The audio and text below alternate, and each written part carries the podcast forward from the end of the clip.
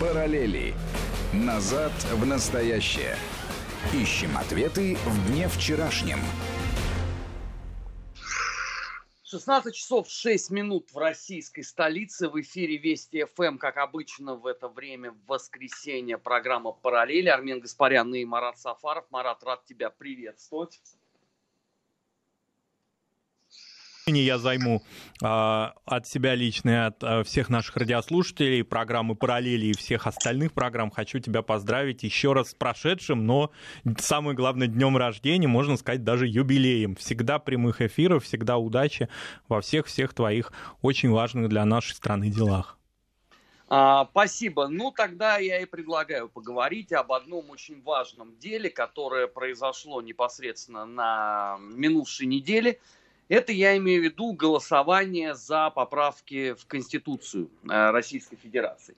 Я не стану здесь э, сейчас говорить о, о странной, в общем, достаточно жижи и вони, которую устроили либералы, потому что когда я сегодня прочитал, что на самом-то деле голосовало меньше 12% населения страны, я просто развел руками и сказал, ну окей, ребят, это, собственно, уже такой вестник психиатрии, с вами здесь э, бессмысленно что-то обсуждать, потому что у вас такой а, собственный мир самодельных иллюзий, в котором а, вам а, все весьма и весьма комфортно. Просто вот а, в криках вокруг а, поправок а, в Конституцию а, ведь а, умудрились упустить один а, немаловажный момент, а именно, как именно должна развиваться русская государственность.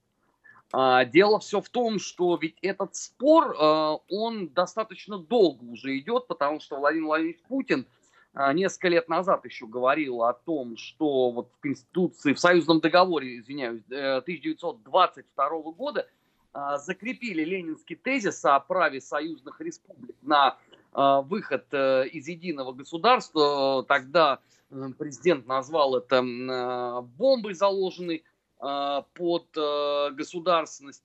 И э, в результате ведь через 70 лет случились очень драматические события, и страна буквально там за считанные месяцы приказала долго жить.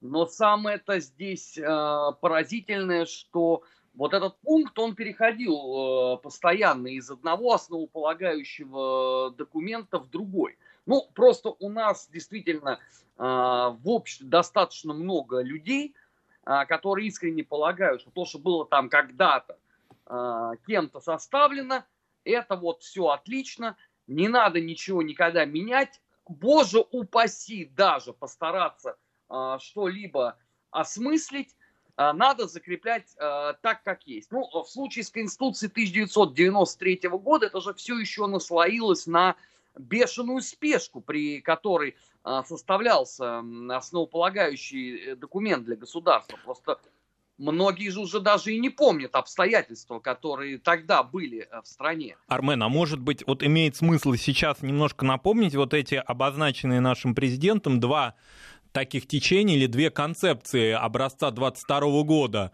ленинская и, собственно, сталинская, поскольку это очень важно. Я думаю, что сейчас это будет очень активно обсуждаться, и мне представляется, что очень важно дать именно такую историческую а, оценку этим проектам.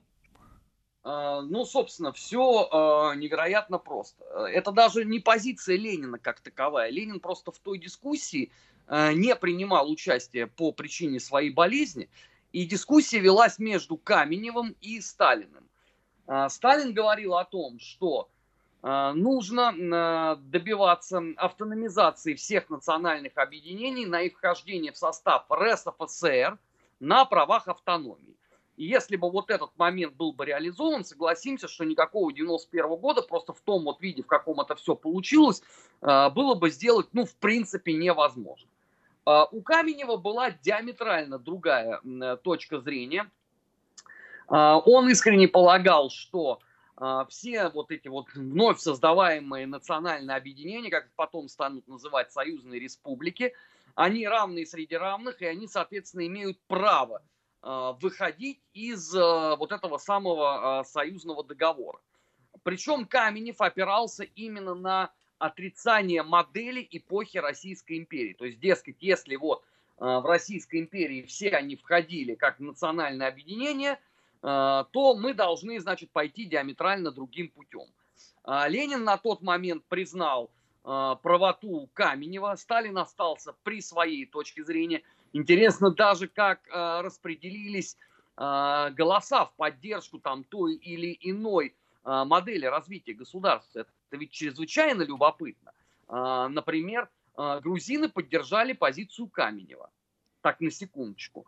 А представители Украины говорили, что, ну, по нашему разумению, в общем, эм, товарищ Сталин-то гораздо более здравомыслящую позицию занимает. Ну так вот, это точка зрения на 22 год. Казалось бы, да, там Великая Отечественная война показала, что модель работает. Но уже к середине 80-х годов э, в обществе у нас начались огромные сложности, связанные с перестройкой, э, новым мышлением, демократизацией и так далее, и так далее. И все вот эти застарелые э, родовые травмы, которые были при формировании вот этих вот самых национальных республик, они же союзные республики, они стали медленно, но верно выплывать на поверхность. И все прекрасно уже понимают, о чем идет речь. Это а, например, там а, армяно-азербайджанский конфликт, а, Молдова и Приднестровье, Грузия, Осетия и Абхазия.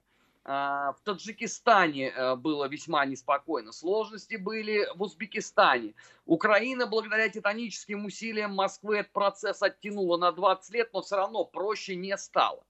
Э, те вот э, травмы, которые туда закладывались изначально вот в подобного рода позиционирование, они и сработали.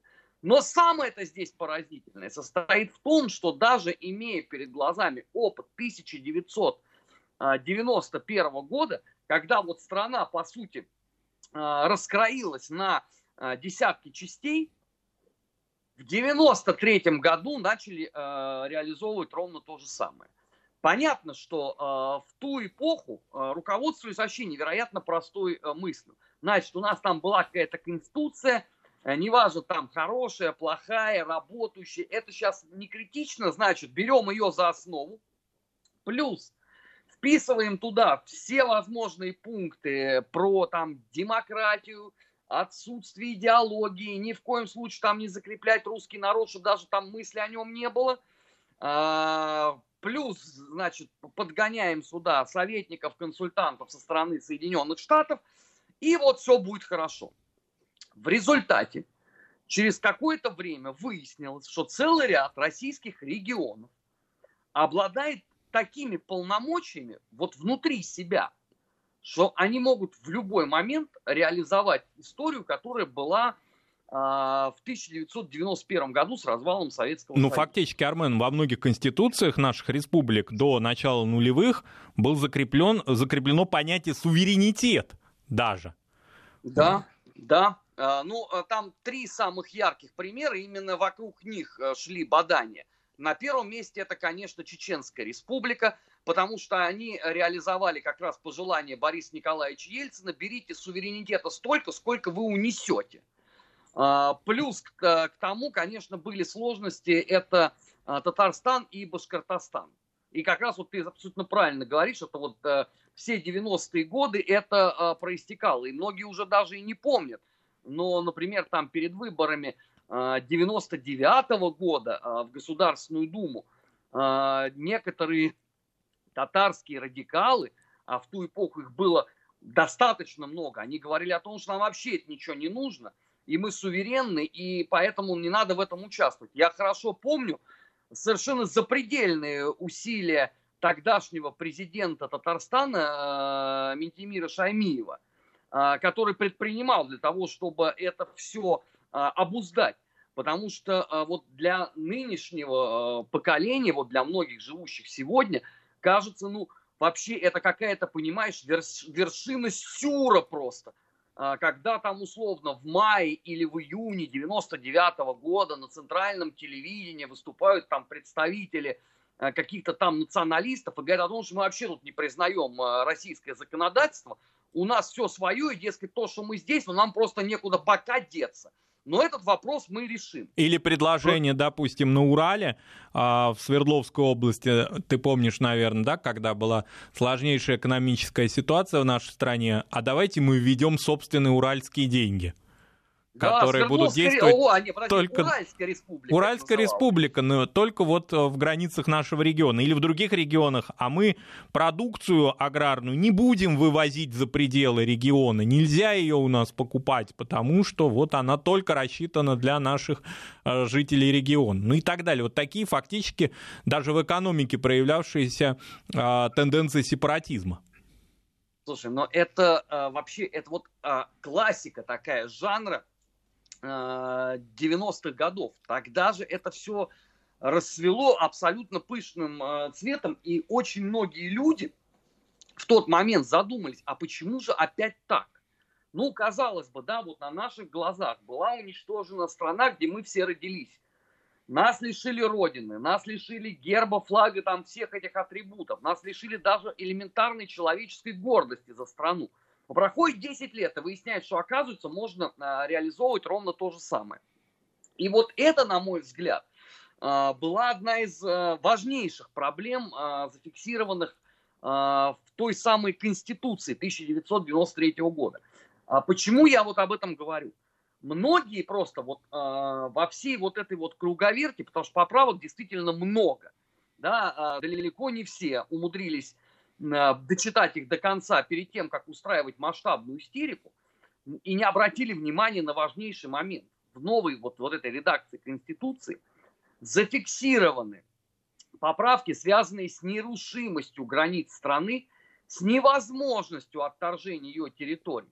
И причем я обращаю внимание, что вот этот вот пункт а, был предложен э, членами рабочей группы и сами, э, сами граждане страны это все предлагали. Потому что ведь далеко не является секретом, что э, в 2014 году с э, возвращением Крыма э, возникл опять э, вот этот вот самый вопрос, а чем, собственно говоря, у нас все это регулируется и фиксируется. Это ведь э, абсолютно такой непраздный был э, интерес у людей, потому что, ну, мы с тобой тоже много говорили о том, что у нас есть там определенные странные люди, которые говорят, давайте, значит, э, Калининград сейчас переименуем в Кенигсберг и обратно в Восточную Пруссию, отдадим э, Курильские острова э, в Японию, э, Карелию финнам, что там еще-то, э, и часть Хабаровского края, значит, отдаем китайцам. Помнишь, интересная такая фраза звучала там, я не знаю, полтора года назад примерно. Пусть Япония снимет с нас санкции, а мы вернем Курильские острова. Какие-то у нас такие безумцы заявляли. Да, и это же э, все такая абсолютная данность. И вот чтобы это все локализовать на корню и поставить уже здесь э, финальную точку, э, и э, были предложены эти самые поправки. То есть, иначе говоря, вот в сухом остатке, та бомба, которая однажды взорвалась очень серьезно, и второй раз она чуть было не взорвалась э, спустя 10 лет после первого взрыва, э, сдетонировав, по сути дела, от э, той ударной волны, она наконец-то исправлена. Это вот одна из важнейших историй, связанных с поправками в Конституцию. Но вот к моему огромному изумлению, вот вместо того, чтобы, например, подумать вот об этом, да, каким-то образом проанализировать а, важность непосредственно вот этой поправки, а, понять, насколько вообще вот это судьбоносное изменение наши странные вот эти вот мыслители, ну особенно их, конечно, много в интернете, они готовы с упоением рассуждать о чем угодно, только не о целостности и неделимости, и нерушении э, российских границ. Вот это, конечно, поразительный момент. А, вот а, там сто лет назад, условно, да, э, эпоха э, гражданской войны э, на юге России. И красные, и белые по-своему любили свою страну. У них были принципиальные различия на модель политического устройства. Но в чем они совершенно точно сходились, это в модели государственной целостности как таковой. Потому что, собственно говоря, а, гражданская война ведь как таковая вот со стороны красных, это и попытка пересборки государства после того бардака, который творился в 17 году. Когда кто что хотел, тот и делал. И временное правительство, я даже вот не могу ответить на вопрос, а кем оно в принципе управляло – потому что полный беспредел был в стране. Но при этом белых ведь не поддержали именно вот эти националистические да, движения или национальные, кому как нравится, да, поскольку именно белые предполагали режим такого, ну, фактически унитарного да, управления или, может быть, даже возвращение к имперским каким-то стандартам, тогда как красные предложили именно вот эту самую а, модель национально-территориального деления. Да, конечно, это очень важный э, вопрос, потому что э, белые крайне негативно относились э, ко всем проявлениям э, сепаратизма. И эти самые э, проявления сепаратизма э, выжигались просто вот в буквальном смысле каленым железом, что, конечно же, не добавляло э, популярности э, вождям белого движения. Причем это ведь происходило не только там условно где-то там на национальных окраинах условно, да, это вполне себе реализовывалось точно так же и на исконно русских территориях. Ну, например, да, там генерала Деникина безумно раздражал донской сепаратизм и кубанский. А, Колчака выводил из себя там а, сепаратизм отдельных представителей в Сибири. Юденича раздражал там сепаратизм э, прибалтов, потому что это никто же не воспринимал как э, отдельные государства на тот момент. Это же была вот целая доктрина, единая, великая, неделимая Россия. Так вот, я это к чему говорю? Вот были разные абсолютно представления о том, каким должно быть государство. Но одно совершенно точно не вызывало сомнений ни у красных, ни у белых. Что это государство должно быть сильным и государство, которое должно объединять территории исторической России. И это было понятно. Но когда вот сегодня, а, в 2020 году, выясняется, что у нас есть э, какая-то такая двухпроцентная прослойка патриотов совершенно непонятно какой России, ни там по политическому а, ее устройству, ни по э, государственному устройству, ни по территориальному. Я вот искренне не понимаю, а хорошо, ну ладно, там а, Российская империя для вас тюрьма народа, отлично. Советский Союз это Э, ГУЛАГ тоже зафиксировали. Э, нынешняя э, Российская Федерация – это Мордор. А какая в результате тогда Россия, в каких территориях, с каким политическим устройством, с какой условно ментальностью вас устраивает? Потому что вот все мои попытки поговорить вот с представителями вот этой вот двухпроцентной, вечно всем недовольной субстанции, они всегда упираются в один и тот же интеллектуальный тупик они сами не могут объяснить, вот к какому идеалу государства они стремятся. Вот э, в случае со всеми остальными там представителями самых разных политических партий, мы там в течение двух минут можем абсолютно точно, безошибочно определить их идеологию и примерное построение, которое они хотят видеть. Это от условно левых до правых. Но вот в случае с нашими либералами мне кажется, что это вообще в принципе непосильная задача. Ну, может быть, просто такой либеральный анархизм они хотят? Марат, а ты понимаешь, какая штука? А, ведь анархизм, а, вот как таковой, если мы берем там, опять же, события столетней давности и такую классику анархического построения, как «Гуляй поле» Нестора Ивановича Махно, там при всем вот этом вот а, записном таком политическом анархизме – но был достаточно очень жесткий, извините, внутренний порядок и контроль. А, анархисты всегда любили говорить, что вот там большевики всех закабалили, у них там ЧК и так далее, и так далее. Но, простите, а у анархистов был Лева Задов, который занимался ровно тем же самым. И, извините, а, контрразведка а, Батьки Махно крови пролила не меньше, чем прилегающие там чрезвычайки по, на территории Украины. Поэтому э, у наших либералов, э, вот я не думаю, что это такой вот, знаешь, э, анархизм, э, возведенный в абсолют. Здесь скорее, наверное, можно говорить в принципе о непонимании как таковом института государства. А вот смотри, вот наш радиослушатель из Москвы предложил такой вариант, значит, либерального проекта. Глобальный капитализм по-видимому, да, такая в основе государства исключительно рыночные отношения, идеология, государственное устройство, оно вторично по отношению к экономическим ценностям. Ну хорошо, а как это все а, будет реализовываться? Просто смотри, модель мы можем взять за точку отчета абсолютно любую. Измы в данном случае конкретного значения иметь не будут. Просто здесь надо понимать, что у каждого народа есть своя собственная там историческая э, память и исторические приверженности. То есть для того, чтобы э, реализовать вот эту вот идею, да, такой вот глобальный капитализм, который над всем устройством стоит, сначала надо каким-то образом обнулить историческую национальную память всех народов, которые населяют Российскую Федерацию уничтожить просто как таковой русский архетип. Отсюда вопрос, каким образом вы представляете себе а, возможность это сделать.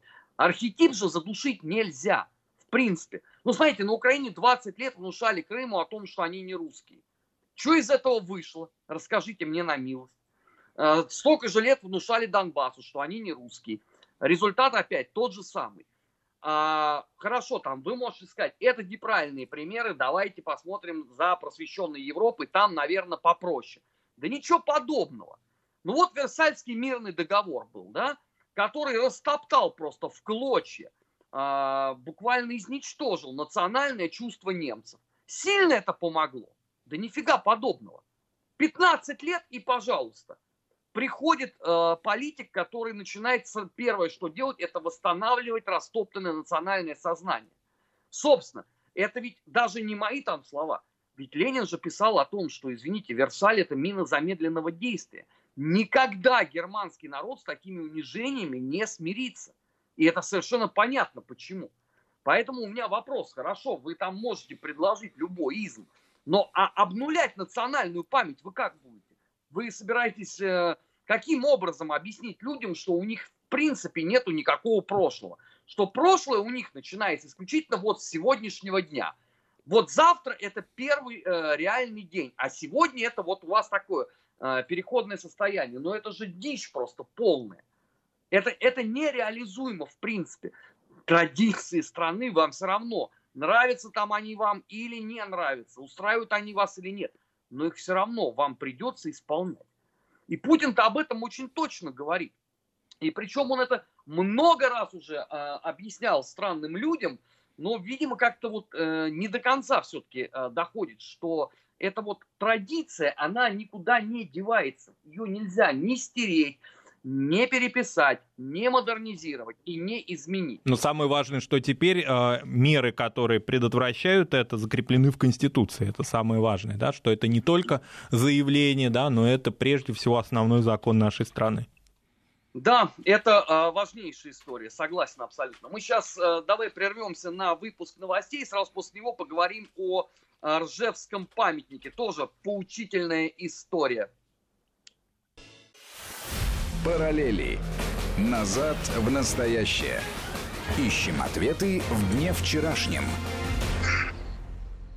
16 часов 33 минуты в российской столице. В эфире Вести ФМ «Параллели». Армен Гаспарян и а, Марат Сафаров. Второе важнейшее событие, на мой взгляд, а, на этой неделе, которое а, достойно а, такого вот серьезного очень осмысления, это открытие а, мемориала а, Ржевского на нем, как все, наверное, знают, присутствовали Владимир Владимирович Путин, Александр Григорьевич Лукашенко. И посвящен этот мемориал памяти советских солдат, павших в боях под Оржевом в 42-м, в 43-м годах. Ну, разумеется, что это эпоха Великой Отечественной войны. И здесь вот целый ряд моментов, которые меня потрясали. А, и потрясает, кстати, до сих пор, потому что вот свое изумление от всего происходящего я не могу скрыть. Значит, первое. А, как только а, в Российском военно-историческом обществе несколько лет назад заговорили о том, что вот память солдат, погибших под Оржевом, нужно увековечить, раздались голоса, что да зачем это надо, и так сколько памятников в стране, и если во времена Советского Союза этого сделано не было, так все понимали, почему. Потому что это там отвлекающее операция для Сталинградской битвы, вообще оставьте все это в покое, займитесь чем-нибудь другим. Отличная логика. А, просто вот на заглядение. Значит, мало ли чего не было сделано в эпоху Советского Союза. Это не означает того обстоятельства, что потомки не должны об этом помнить. Кстати, Армен, а давай напомним, собственно, почему это не было сделано в Советском Союзе, и ведь совершенно справедливо, что в советской э, военно-исторической науке, можно так сказать и грубо, что Ржевская битва предавалась забвению, или, во всяком случае, находилась явно в тени других операций. С чем это было связано? Давай напомним нашим радиослушателям. Ну, э, история э, чрезвычайно простая и показательная для 1942 года. А, как известно, Сталин его называл учебным. Ну, в том плане, что э, рабоче-крестьянская Красная Армия только училась действительно по-настоящему воевать.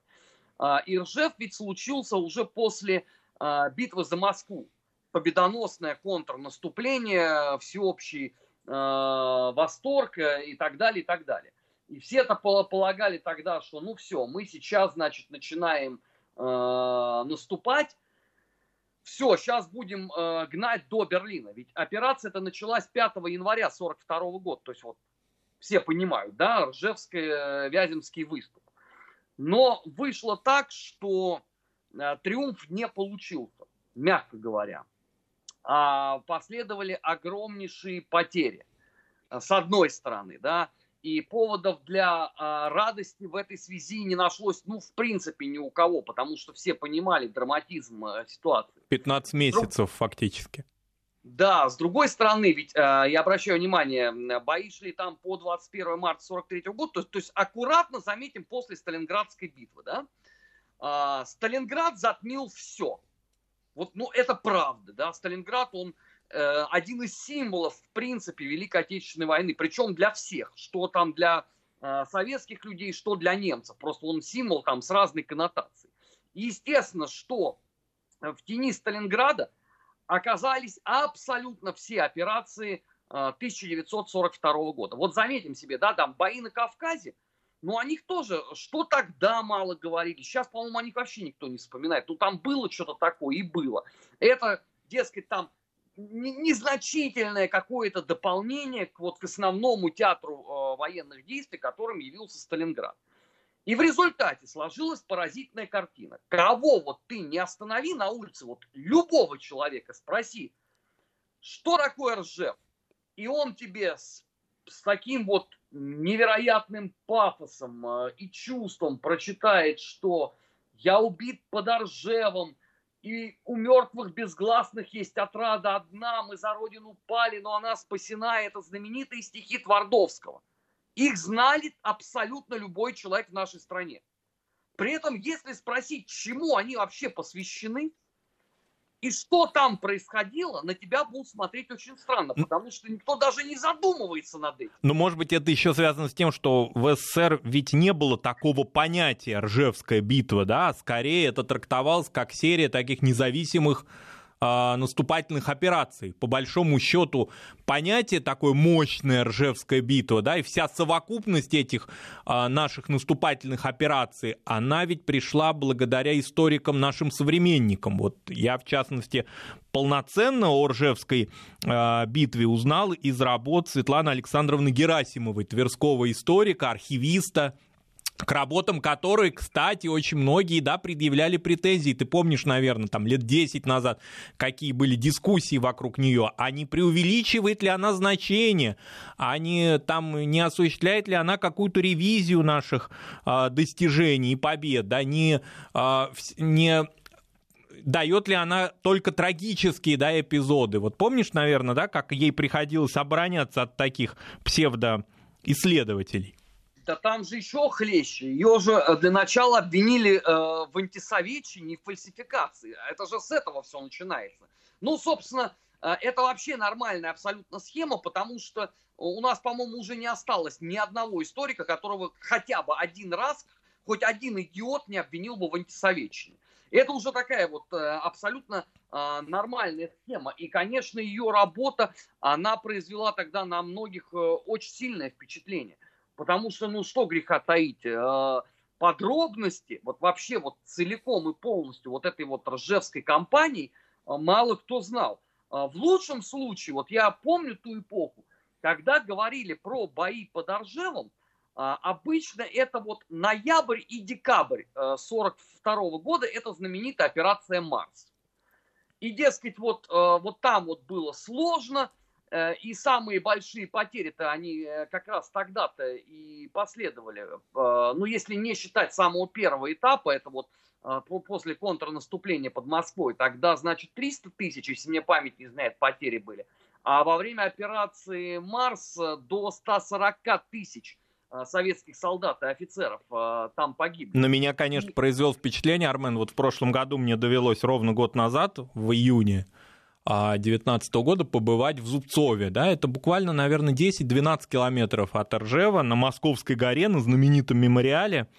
И город маленький, провинциальный, тихий, такой сонный Тверской город Зубцов, а на мемориале похоронено 15 тысяч наших красноармейцев. 15 тысяч, это август э, а, 1942 года. Ну, во всяком случае, вот брат моей бабушки погиб в августе 1942 года при взятии Зубцова при его освобождении. И вот в эти же месяцы, в эти недели, да, а, там велись э, страшные операции, 15 тысяч. И вот когда поднимаешься по этой Московской горе, кажется, нет ей конца. Поэтому, конечно, здесь говорить о том, что что-то кто-то преувеличивает, или кто-то приукрашивает, или кто-то какой-то антисоветчиной занимается, это просто кощунственно, да, говорить в адрес историка, который поднял эту тему реально поднял ее из небытия, можно сказать.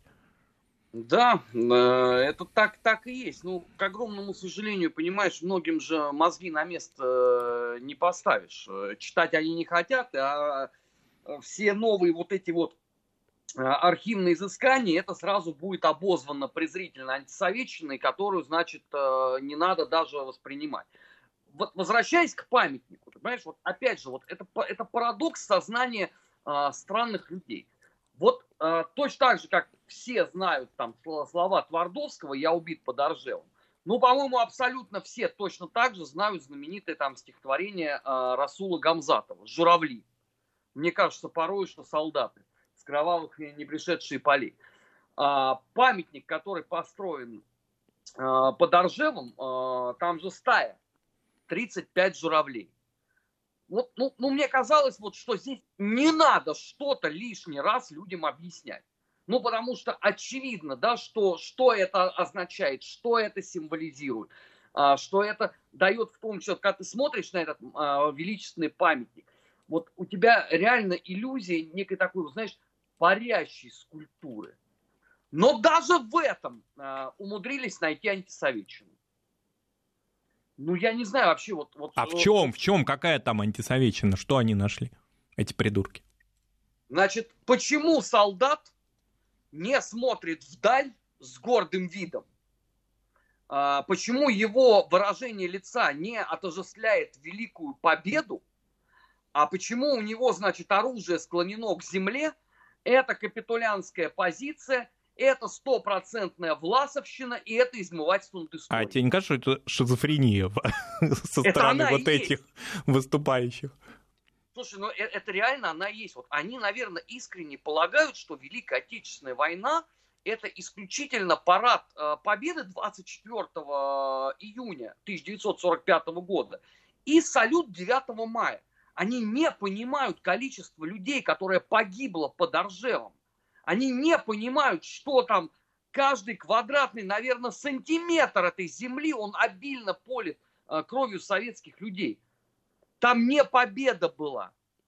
Вот в каноническом значении это, это памятник, извините, чрезвычайно трагическим событием, через которые вот достигалась победа. И фигура, которая там стоит, она очень символична.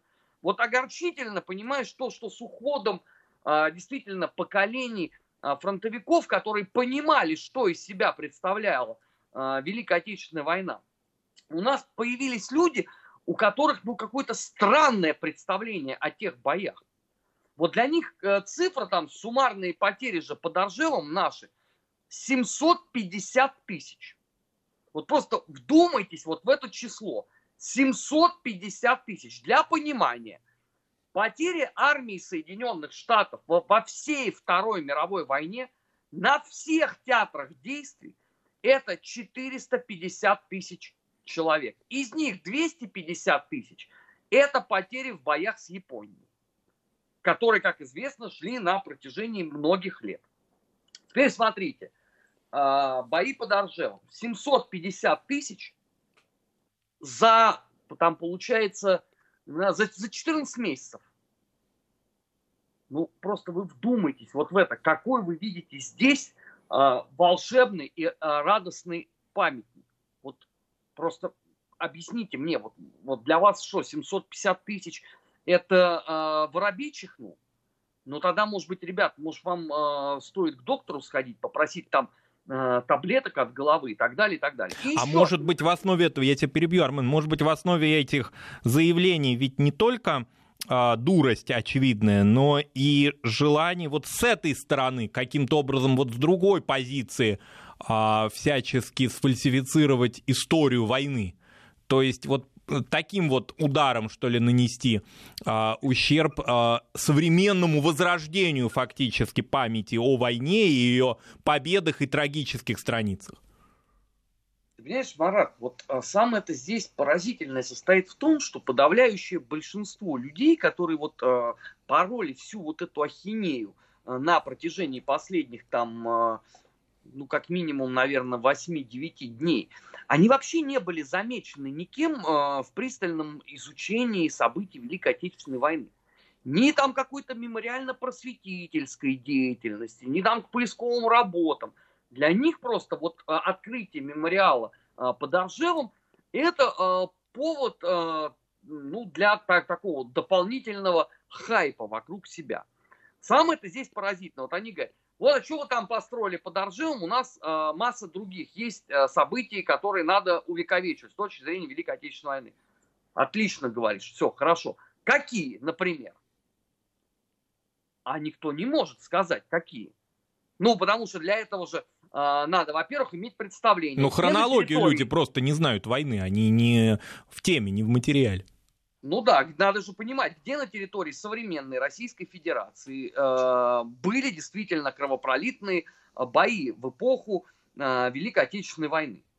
Это ведь, извините, это ты не сразу сообразишь, потому что э, ты же, э, как любой вот человек, э, ты же мыслишь, извините, границами э, той страны, которая была и у тебя там будут мелькать там украинские города, белорусские, э, прибалтийские, молдавские и так далее, и так далее. Но речь-то в данном случае идет про Российскую Федерацию. И вот один человек мне пишет, «А вот э, Ржев, э, там не было ничего геройского, это упырь Сталин всех там, значит, послал на смерть, а вы бы вот могли бы вместо этого, ну вы бы это он ко мне как члену Центрального сайта РВО, естественно, пишет, а вы бы вот могли бы и должны были бы увековечить, например, подвиг партизан в Орловской и Брянской области. Но тут у меня возникает целый ряд вопросов. Во-первых, извините, а кто вам, дуракам, сказал, что этот подвиг не увековечен? Вот чего-чего, а шумел сурово Брянский лес, вот это точно совершенно было отличнейшим образом а, реализовано а, в эпоху советской власти. По количеству литературы, которую оставили партизаны и подпольщики Брянской, Орловской областей, у нас, знаешь, вообще мало равных. Так, на секундочку. Потому что там-то действительно вот, ну, по-моему, все самые маломальски значимые участники, выражаясь французским языком, резистанса оставили потом подробнейший рассказ – что и как происходило. И имя Ковпака, но никем не замалчивалось в советское время. Он гремел по всему Советскому Союзу. Пономаренко в Белоруссии, да, то есть это все известные фигуры и известные их тексты, воспоминания. Да, совершенно точно. Поэтому говорить о том, что там а, вот их память не увековечена, это достаточно странно. Хорошо, есть ведь и а, второй момент. Вот все вот эти люди, у них же, понимаешь, такая вот абсолютная двойственность сознания – с одной стороны, они говорят, вообще не нужно э, государство, вот, э, чтобы всем этим занималось. Вот там э, есть там какие-то там военно-историческое общество, там русское историческое общество, поисковые отряды. Вот пускай они, значит, собирают деньги, и ставят э, памятники. А государство к этому вообще не должно никакого отношения иметь.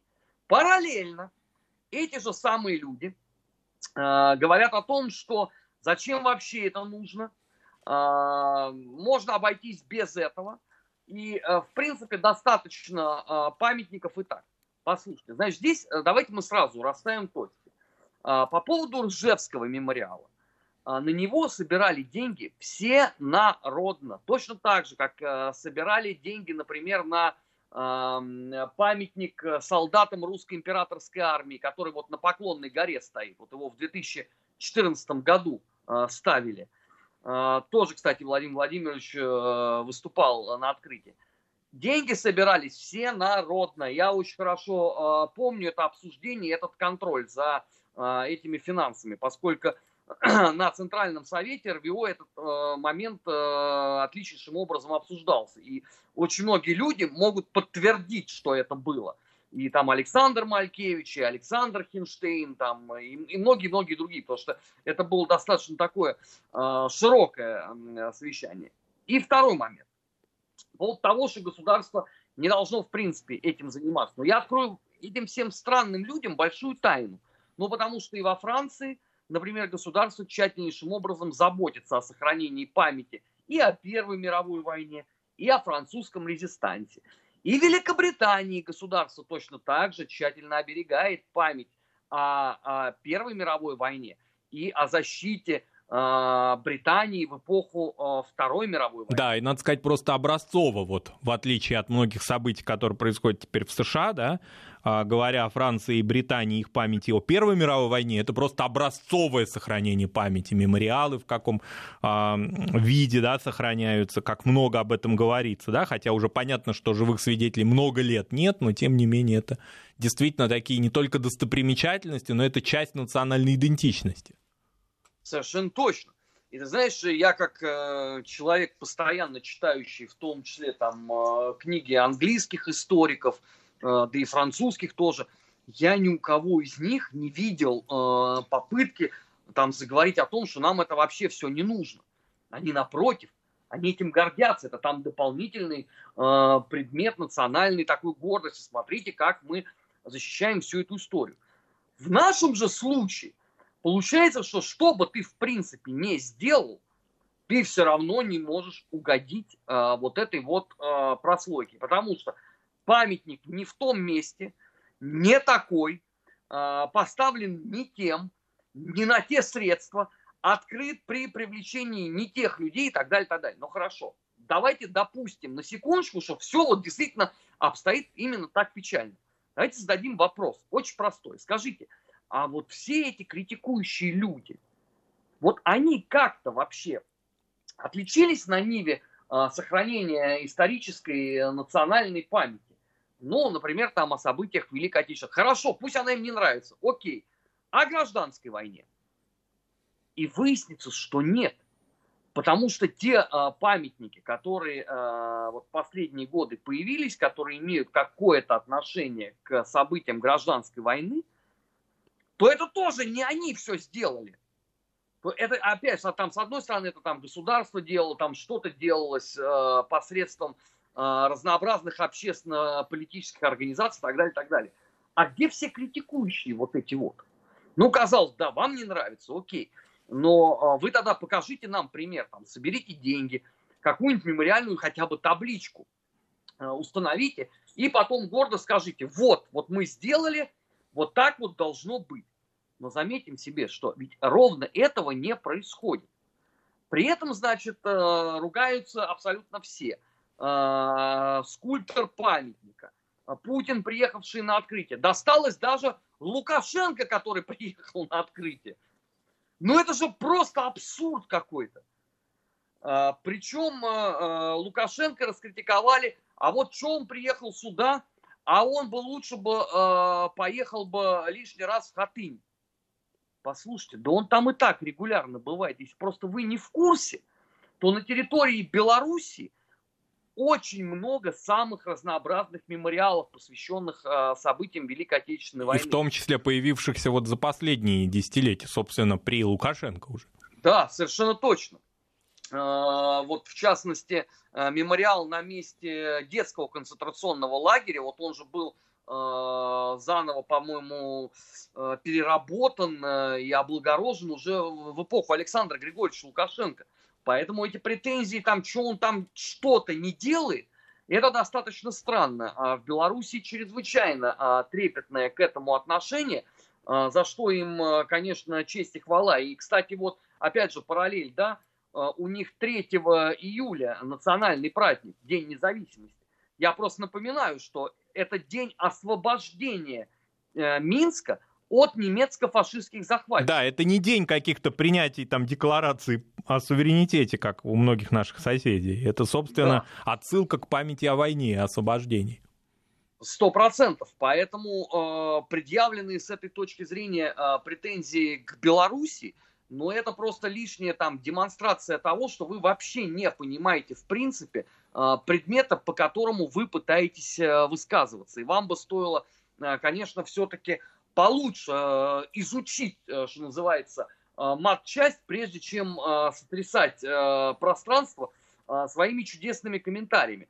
Но я абсолютно убежден, что это еще тоже не предел, потому что есть планы, я приоткрою такой небольшой секрет, у, и у государства, и у российского военно-исторического общества по продолжению такой вот серьезной, фундаментальной мемориальной работы – а, поэтому я думаю, что мы еще услышим а, немало чего нового и немало чего интересного. И последнее. А, вот когда все эти люди начинают говорить там по поводу того, что вот вы ставите не то и не тем, мало кто обратил внимание, что в этом году, между прочим, была реконструирована Родина-Мать в Волгограде. И э, это очень знаковое э, событие как раз вот к 75-летию э, Победы. Будем надеяться, что памятник больше не будет вот так вот сползать э, в сторону Волги. Такие вот параллели э, в воскресном эфире Вести ФМ. Марат, я благодарю тебя за участие в сегодняшней э, программе. Впереди вас э, ждет э, выпуск новостей. Оставайтесь с нами на главном информационном радио страны. Всегда интересно. Параллели. Назад в настоящее. Ищем ответы в дне вчерашнем.